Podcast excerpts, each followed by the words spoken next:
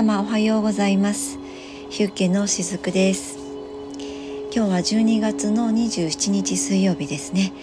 いかがお過ごしでしょうか、えー、私ですね実のところあの実は実はねそう実はあのクリスマスの日に体調を崩しておりましてそうあのめったにね私体調を崩すこと本当になくってそうあの風邪をひいたり熱を出したりすることね、まあ、お腹を壊したりとかも本当にないんですけどだいたいですね年末年始に数年に1回ぐらいそう毎年じゃないんですけどね数年に1回ぐらいだいたい年末年始にあの熱を出したりすることがあるんですね。で今年はその当たり年だったみたいでそう当たり年だったんですよ。うん、あのそうあクリスマスのねえっ、ー、とヒーリングイベントを無事にねあの終えることができました。あのご参加してくださった方ありがとうございました。そしてそのヒーリングを、えーと、24日のね0時25日にまたぐねそう。その日付の時に、えー、もうやってしまった後です。もうそのね前駆症状みたいなものは全くなかったんですけど終えてさあ眠ろうかと。そしてねおそらく12時間寝てたと思うんですよ。2時間も出てないかな。そしたら急になんか夜中こう気持ち悪くなっちゃって。うん。でね、えーと、朝方までずっと戻していました。ごめんなさいね。朝からこんな話題なんですけど。そう。戻してしまって。でその明けた25日っていうのはあの看護師のお仕事があったんですね。で、まあ、どうしても休めなかったのでもう気合を入れていくしかなくって、うん、もうあのなんだろうなえっとオート下痢とかだったらねちょっと控えようかなって今ねやっぱり時期的にノロウイルスとかも流行りだす頃なのでねでもオートだけで、まあ、もちろん私の周りにノロにかかっている方もいらっしゃらないので、まあ、自分はそうでないだろうっていうのもあの戻し方でも分かりましたしね。うん、あのまあこれは感染性の胃腸炎だと思って、えー、っとまあ、腹をくくってちょっと出勤をしてでもね、えー、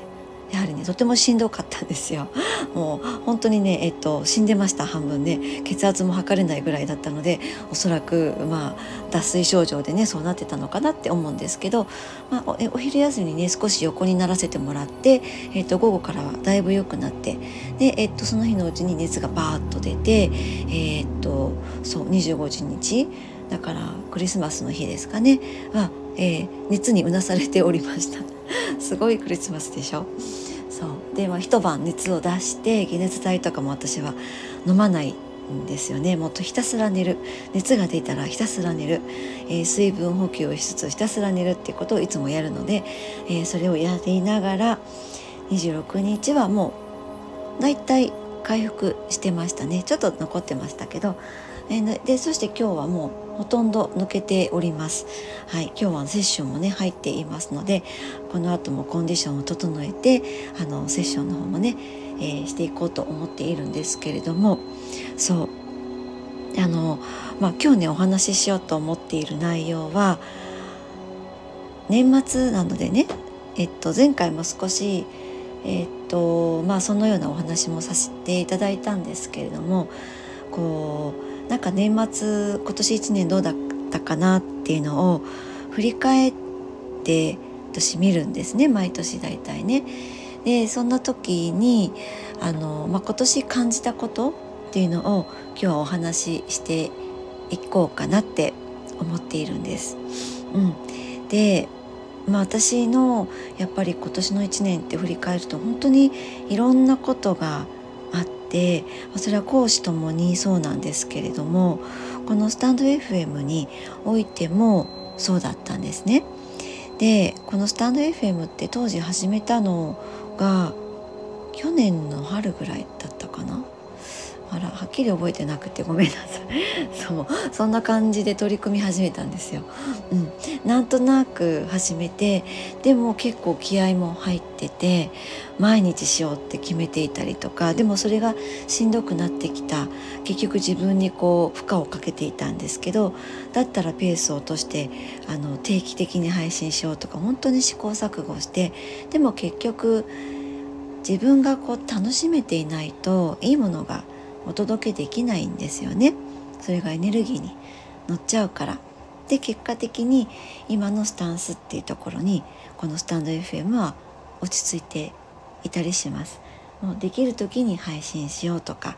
お伝えしたいことがある時に配信しようとか、まあ、そんな中であのご縁のつながっていた方、えー、つながらなくなっていった方っていうのももちろんいたりするんですけれどもこれはねスタンド FM だけじゃなくて他のところでも同じことが言えたりするんですね。うん、で私の中でこの SNS での配信ってスタンド FM だったりインスタだったりあとノートあの以前は LINE ブログだったんですけど LINE ブログが閉鎖されてしまったので今ノートの方に移行してるんですね。で、まあ、多くはその3つに今のところ、え、絞っていって、まあ、インスタの方はほとんど私の活動の、まあ、宣伝媒体みたいな感じになっているんですけれどもメッセージ性を残しているのはこのスタンド FM とノートの方なんですね。であのー、私の中でこう位置づけをしているような感じがあって例えばこのスタンド FM っていうのは私の声を発信していきながら自分実は自分私自身がね私の声を、まあ、好きだと思えるようにも慣れた場所でもあったりするんです。そうあのえっ、ー、となぜならねどこかの回でもお話ししたことがあるんですけど、え私自分の声がね嫌いだったんですよ、えー、どちらかというと私の声ちょっとこうこもってる感じでしょ？でえー、と中にはすごく通る感じの声の人もね私の職場にも、えー、っといたりするんですけど私の職場ってワンフロアですごく広いので声が届くってすごく大事なんですよ。でも私の声ってなかなか通らない声だけどまあ中にはねそれを知ってる人が助け舟を出してくれてこうやって言ってるよとか言ってこう間に入ってくれたりとかしてね、まあ、そんなありがたい方もいらっしゃったりするんですがそう、まあ、こんな私の声だったりするし私こう可愛らしい声とか、えー、女性らしく高い声とかが好きなのでやっぱりどちらかというとこもってて低いっていう感じっていうそういった自分の声が嫌いだったんですね。でもそれをまあ乗り越えようと思っていたわけでもないんですけど、まあ、あえてそこに挑んでこの声の配信っていうのを始めていったわけなんです。でもそうこうしていくうちに自分の声が好きだって思えるようにもなっていったんですね、まあ、なぜならこの配信を聞いてくださっている方が例えば中には私の声が好きですっておっしゃってくださる方もいらっしゃったりして、ね、先日もちょっとメッセージでねそういうことをまたいただいたりもしたんですけど結局あの私が思っている自分に対する声のイメージと他人から見たそれは違うんだっていうのがこのスタンド FM を通して私自身が気づかせていただけたことだったりするんですね。なのである意味、まあ、このスタンド FM っていうのは恩返しの意味もあって実はずっとあの配信を続けていたりもします。聞いてくださる方がいらっしゃる限り、えー、っとそこにはあの少なからず必要としてくださる方がいらっしゃるということなので、まあ、そこにこう恩返しをしているっていう感じですね。そうあとやっぱりその瞑想会もそうなんですけれどもえっ、となんかな自分理解のためにこのスタンド FM も使ってほしいなっていうふうにも思っていてそうあの自分を理解するっていうのってえっ、と私いろいろとねスピリチュアルをやってきて最終的にたどり着いたのはそこだったりするんです。自分理解。もうそれが一番だと思っているんですね。えー、私そのねそこにたどり着くまでいろいろと本当にやってきたんです。そのスピリチュアルと言われるもの。なんかこう、えっと、ふわふわしたものですね。いわゆるね。そう。夢見がちなふわふわしたスピリチュアルとかあとその理論的なものももちろん勉強してきたし、まあ、本からね得た知識とかもそうです哲学的なこととかもう本当にねいろいろとやってきて、えっと、その時っていうのは結局その自分を理解するっていうことをすっ飛ばしてしまって何とかしてもらおう何とかしてもらおうっていうそういうマインドばっかりの中で動いてしまっていたっていうそういう時期もあったんですね。でもちろんその時の自分を否定するわけでもないんだけれどもあのなぜならそれすらもできないようなこう意識レベルでもあったと思うし感情のレベルでもそうであったと思うし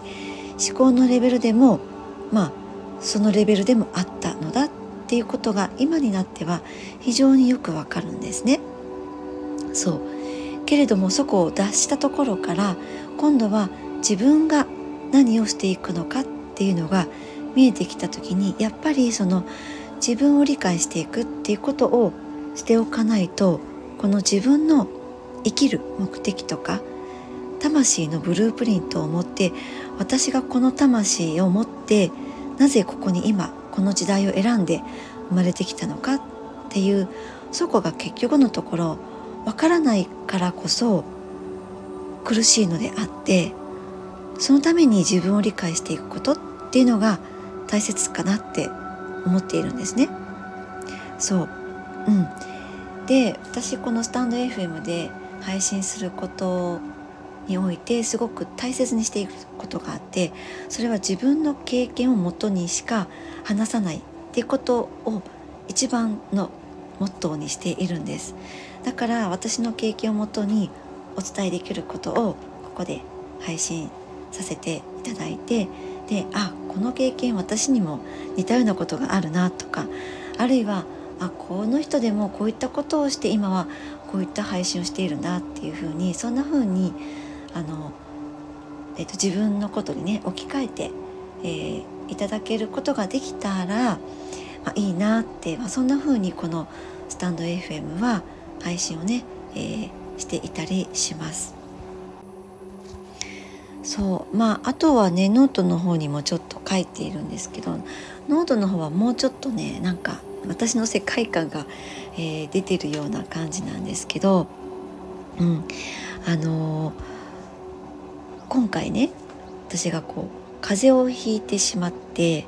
まあ、風邪という診断が下りてるわけじゃないですけどね、まあ、おそらく風邪だと思うんですが風邪をひいてやっぱりこう熱がガンガンと出ている時にまああこれって私にあの、まあ、どういったことにね気づかせようとしてくれているのかなってそんな風に思いながらこのクリスマスをね過ごしていたわけなんですけどもやっぱりその、まあ、こう1年をね振り返る時もそうなんですけどいつも大体思っているのが私がこの世を去る時に胸を張ってあの星に帰れるだろうかっっていうふうにそんなことをね結構思ったりするんですね。でこれはあの1年の締めくくりだけじゃなくて結構ね割と毎分毎秒この感覚の中で実は私はあの生きていたりするんですあの人はね生まれて死にゆくわけですけどまた生まれゆくっていうのが私の中にはあるんですね。でこれをまあ生まれ変わりと言ったり転生っていう表現がそこにあの使われるのかなって思うんですけど私的にはイメチェンっていう感じなんですよ。そう私たちって生きていると自分の中にいろんなイメージを作り上げていくんですよね、まあ、セルフイメージっていうものが自分の中に作り上げていってでそれを土台として私たちってこう生きているわけなんですよ。でもこのセルフイメージっていうのは生まれてきた環境とか育っていく環境の中で、まあ、多くが周りからの影響を受けながらこのセルフイメージって、えー、作られていくわけなんですけどそれを一枚一枚こう玉ねぎのね薄皮を薄皮を 剥くようにしてえーと、それをこう払拭するようにしていきながらあの自分のね真我にたどり着くような作業っていうのをやっていて、まあ、それがあの死にゆきながらまた生まれゆくっていうことなんだと思っているんですね。で、まあ、そういったこう真我にたどり着くような作業っていうことがあの結果的にね霊的な存在である私たちは誰もがそういう存在であるっていうことを認識しだす、まあ、思い出すというかそういうことなんだって思ってるんですそしてもうそうなんだよってそれが今の私だよっていう、まあ、当たり前のものになってくるとそこで不安とか恐れっていうのもそれすらもイメージであって、まあ、つまりは幻想なんだっていうことに気づいていけるっていうふうに思っているんですね。うん、あの不安とか恐れっていうのは潜在的に潜んでいたものが表面化してきた時に私たちがそれを認識するっていうことなんですよ。そうだから私が今回その熱を出していた時に表面化してきたものっていうのはあ私は私の体にこの肉体に私自身が責任を持つことが今最も求められているんだ。この瞬間求められているのはそれなんだ。っていうことが分かったんです。そう。あのこのね例えば熱を出したことを一つとってもそうなんですけどもしかしたらあじゃあお医者さんにかかりましょうとかじゃあ解熱剤を飲みましょうとか、まあ、そんな風な選択をしていく方ももちろんいらっしゃると思うんですよね。でそれを否定するっていうことではないんですけれども私の場合は その現役の看護師のやり方がこれがね正しいかどうかはさておきですよ。そうあのなんていうのかなえっと私は寝る熱を出て熱が出てもただ寝るひたすら寝る解熱剤など飲まずもうもちろん病院にもかからずひたすら寝るっていう選択を、えー、ずっとやってきてるんですね。でこれこそが自分にとっての自由だって思っていてそう私の責任の中において私の肉体への責任として毎回この方法をとっているんです。でこの今回熱が出た時もそうだ私はこれを肉体を通して今この瞬間それをやっているんだということを感じながらあの熱の中悶々と寝ていたっていうことだったんですね。あの責任と自由ってセットですよね。そうで自由を求めているにもかかわらずそれができないっていうふうに感じてしまう時もあると思うんですけれどもそういう時って責任を取ることに恐れとか不安があるからだと思っているんですそうだからこう自由を求めがちなんだけど実はその裏に隠れているのは、えーと、責任を取ることにまだまだ恐れとか不安があるのではないかなっていうことにちょっとこう意識を向けてあげるといいのではないかなって思っているんですね。そうでそれっていうのは例えばこう仕事とか人間関係を通して私たちってそういったものが自分にあるっていうのを認識していくと思うんだけどいつでもそのレッスンってできるんですよね。そうあの今回私が熱が出たってそういう時だけにかかわらずねもちろん普段、えー、口にするもの目にするもの肌にするものってそういったものからあのそのレッスンってできると思うんです。かね私たちってうんそのこの地球で生きている限り自然界の中で生きている小さな存在の一つなんですよね。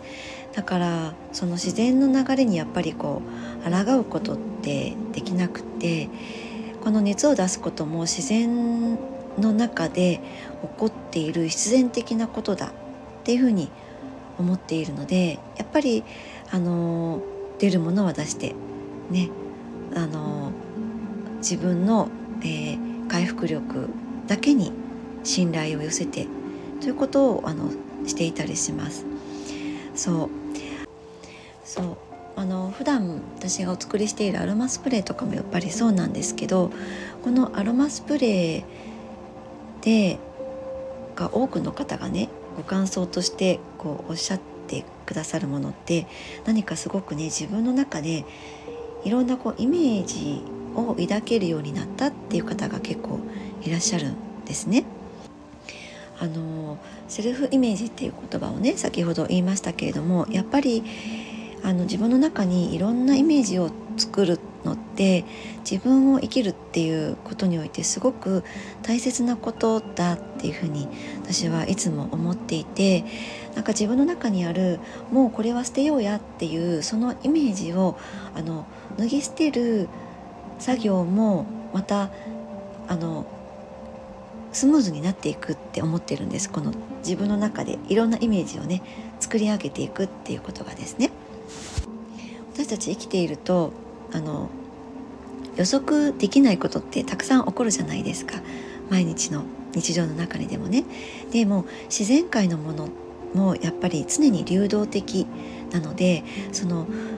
流れの中で起こる予測できないことに対して、えーと、どんなイメージを持つかっていうことでもって私たちってその先の行動も決定づけているわけなんですよね。だからその油断していると、まあ、あるいはこう無関心でいると突然その予測できないことが不安とか恐れっていうものに変わりうることもあったりすると思うんですよ。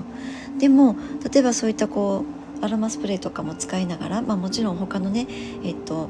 なんだろうキャンドルとかでもいいと思うんですけどアロマキャンドルとかね何かこう移りゆく自然界のものを、えー、まあ常にではなくても普段から目にしておくこと、えー、窓の外に見える景色でもいいですけれども常に私たちって自然界のものを目にしておくことで何か流動的な流れの中で起こった予測できないことに対する抱くイメージっていうのが変わっていくと思うんです。そういった中で自分への扱い方も変わっていくと思うんですよね。自分というものをただの物質とか生命体みたいに感じる瞬間もあるかもしれないんですけれどもでもそこからどんどんその意識の方にあのフォーカスをね向けていくからこそこの自分の世界で自分という存在感がどんどん大きくなっていくかなって私は思っているんですね。例えばねこれは逆のパターンもあって、えー、そうね私もね顔にシミとかがあるんですけれどもある時急にそのシミが気になるっていう経験ってないですか、ね、あれこの場所にちょっと前まではなかったはずなのにってえ？っていつの間にって自分で気づくパターンとか、まあ、その家族とかね近い存在の人たちにふと言われて気づくことっていうのもあったりするかもしれないんですけどもまあそうしたらなんかそれを見出したらもう気になっちゃってああやっぱりあるなってまたこう毎日確認して毎日毎日そこを観測していっちゃうんですよね。そうで最初はそれが気づかない。もう自分でもね気づかないくらいのシミだったはずなのに急に自分の中でそれが存在感が大きくなっていっちゃうって。そう。でこれって結局その自分がどこに意識を向けているのかっていうのが本当に大事なんですよね。そう。なんかそのシミがねシミがある部分だけを拡大するように見て落胆している自分なのかちょっと視野を広げて顔全体に目を向けてみた時にあそんなに目立たないじゃん？ってまあそんな風に思っていてそれよりも自分の肌をね、えー、内側からツヤツヤと輝かしていけるような、えー、何かこう日常でのアプローチをしているとそこにシミは確かに存在するんだけどむしろ顔全体を引いてみてみると目立たないじゃん？っていう風になっていっちゃうってこともあるんですよね。うん、あの私はね実はそのもともと皮膚がすごく薄いって言われていてそうあのこのシミ問題っていうのは昔からねとても敏感なんですよね。だからこれはあの自分への戒めの意味もあってあのちょっとお話をねしてみたんですけれどもそう何事もねこう意識をしていなければ存在していないのと同じっていうことなんです。自分の内側が外側に現れるとしたら内側で感じている感情が豊かであった方がそれが外の世界にその彩りを彩りをねつけていきますよね。あの瞑想会ではねちょっと最後に5分ぐらい、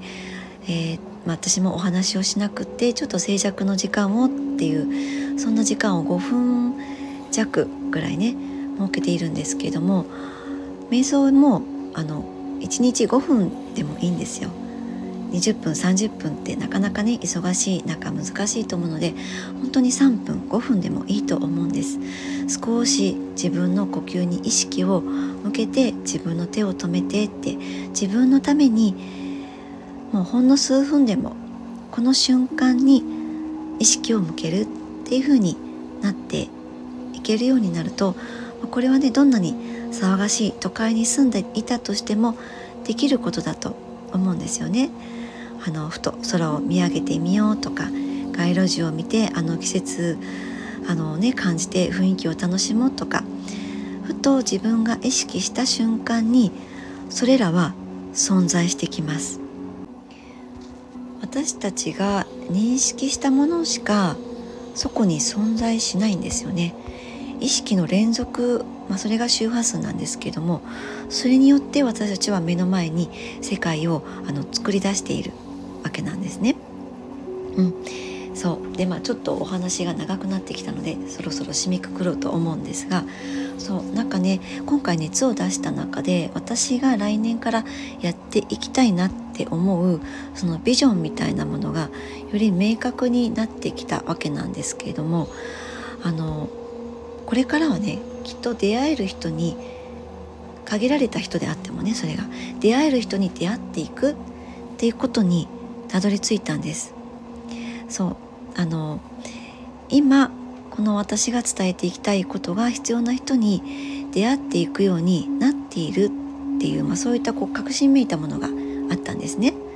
あのこれまではこちらからそれをより多くの人に、えー、まあ、自分がこう探していったり呼びかけていったりっていうそういった感覚も自分の中にあったんですけどもうそこっていうのはそれが上手な方がやってくれているわけなのでねあのうんそう。なのでもうそこはいいかっていう感じです。もう私もそこはああの成長したなってちょっと思ったんですけれどもこのこの私をね本当に求めてくれている必要としてくれている魂と出会ってそこに私は全身全霊を捧げていくって、まあ、そんな感覚になったんですね。うん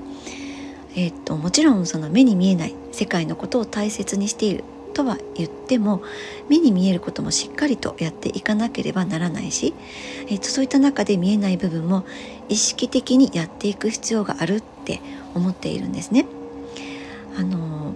私が伝えたいことではなくてその人が受け取りたいこと知りたいこと、まあ、そういったところに導いていけるような存在になっていきたいなって思っていますこれはね来年から始めていくセッションを自分も受けるようになって変わっていった意識の一つでもあるかなって思っていますなんかこうスピリチュアルを科学するという表現がね今の私にはしっくりきていたりします、まあ、そうは言ってもね学校で習う科学はもう超苦手だったんですけどね。そう。うん。まあ、そんな感じでねこの年末に起こった発熱を機会にあのグググっとねこう本当にこう凝縮するような感じでこの1年を振り返った雫でした。はい。ということで少し長くなりましたけれどもどうぞ皆さんもね体調に気をつけて残りの、えー、2023年をお過ごしいただけたらと思います。今日もありがとうございました。しずくでした。